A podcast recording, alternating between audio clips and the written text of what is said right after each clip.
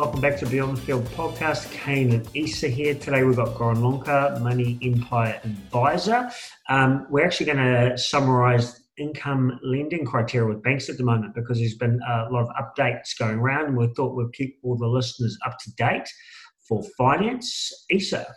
So, Goran, just I suppose keeping it nice and simple for the listeners first up, everyone out there on PAYE, sort of wage earners, can you just give us a quick update on how banks are looking at um, a standard PAYE earner and, and their income right now?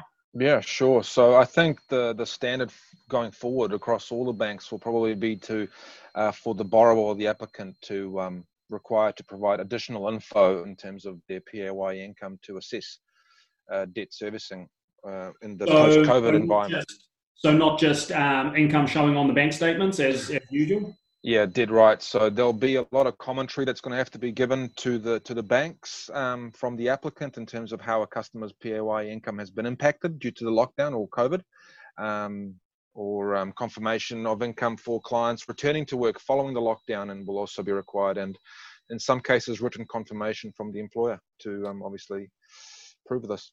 So, um, if someone has been affected during COVID, but then they've come out the back end and their income is unaffected, it's isn't going to be affected moving forward. Just a letter from the employer, just confirming that, and everything's kosher.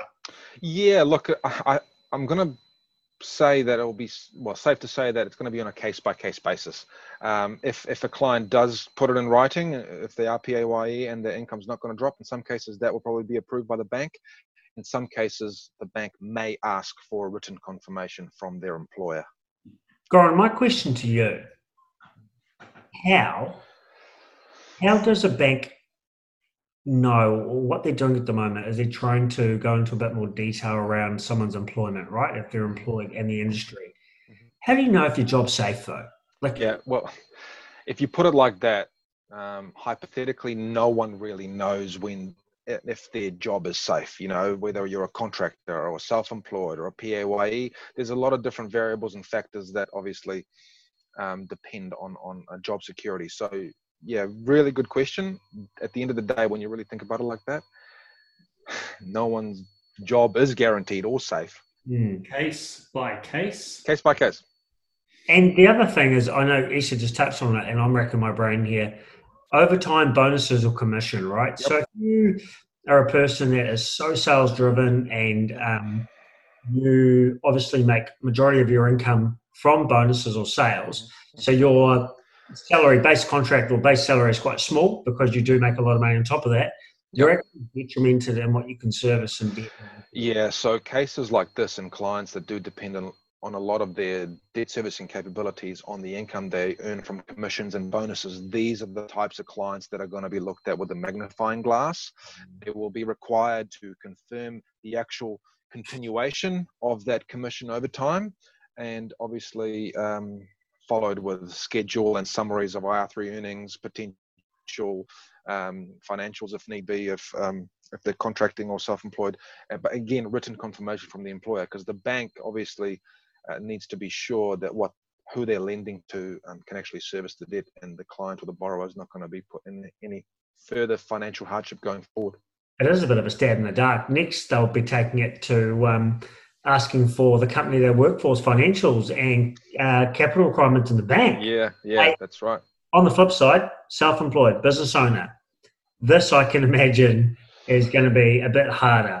What yeah, the, are they doing and changing here income yeah, the, the, this will be a different kettle of fish. And again, I think this is going to be even more strenuous because um, this will vary from business to business across the different industries because we know New Zealand is made up of a lot of SMEs. Um, so uh, any applications that are being submitted to the banks for clients that are self-employed, really, really key and important to include any additional commentary or documentation to support sort of um, uh, applications that um, given the historical financial statements, including year ending March 2020. Can I um, can I just butt in there? It's can I would I be right in saying that not many businesses would have up to date financials as of today? No, they won't. Uh, and, and the borrower obviously is wanting the money for something, let's say property. So they will have to go out of their way to provide whatever they can in terms of to satisfy the bank's needs. and an extra cost to the business owners to get their accountant involved and get uh, up to date financials. Absolutely. So obviously they'll have to provide commentary on how how has the business met its financial obligations during the lockdown. So cash resources, existing overdraft limits, government assistance, um, all those sorts of things. So, question to you then, Goran, mm-hmm. while I'm thinking this, I'm a business owner. I take up the wage subsidy in terms of um, uh, what I can get for my staff. So I collect that um, from the government to pay out my staff some of the wage subsidy to help me through this time. Mm-hmm. I then also get, uh, which I think is out available now, the business bank, business sorry, government backed loan scheme. How does this affect my finance proposal to a bank? Because effectively, I've taken out an interest free loan from the government yep. for 12 months. I've taken a wage subsidy, which may or not be have to be paid back depending yep. on revenue. Are you going to be actually detrimented to what you can borrow because the government's going to, uh, sorry, the bank will see these uh, this income or capital come in? I will say, conservatively, yes, you will. I can't confirm nor deny, but I will say yes, you will definitely because you know if you're applying for 500 grand from the bank and you having to go to these um, limits or measures in order to keep your business going, the bank is going to ask questions in terms of, well, hang on here, why are we going to lend you half a million dollars um, yeah. to purchase a house if you can't even keep, you know, your staff going and your business running? Okay. Next one for you, which has been very topical: pre-approvals post COVID. Yes. What yeah.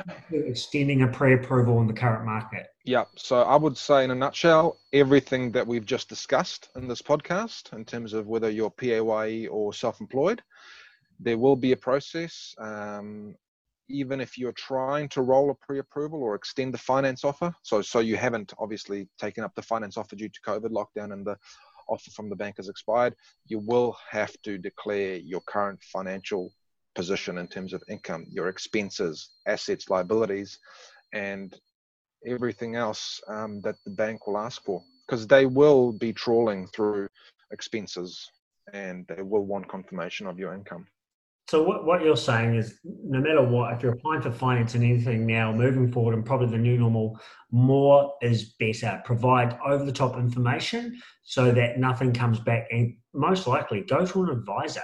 Don't yeah. go to the bank, go to someone that knows what they're doing, put it together in a way that looks obviously packageable to, to for a bank to obviously sign off on credit um, and go from there. It's yeah. definitely new times.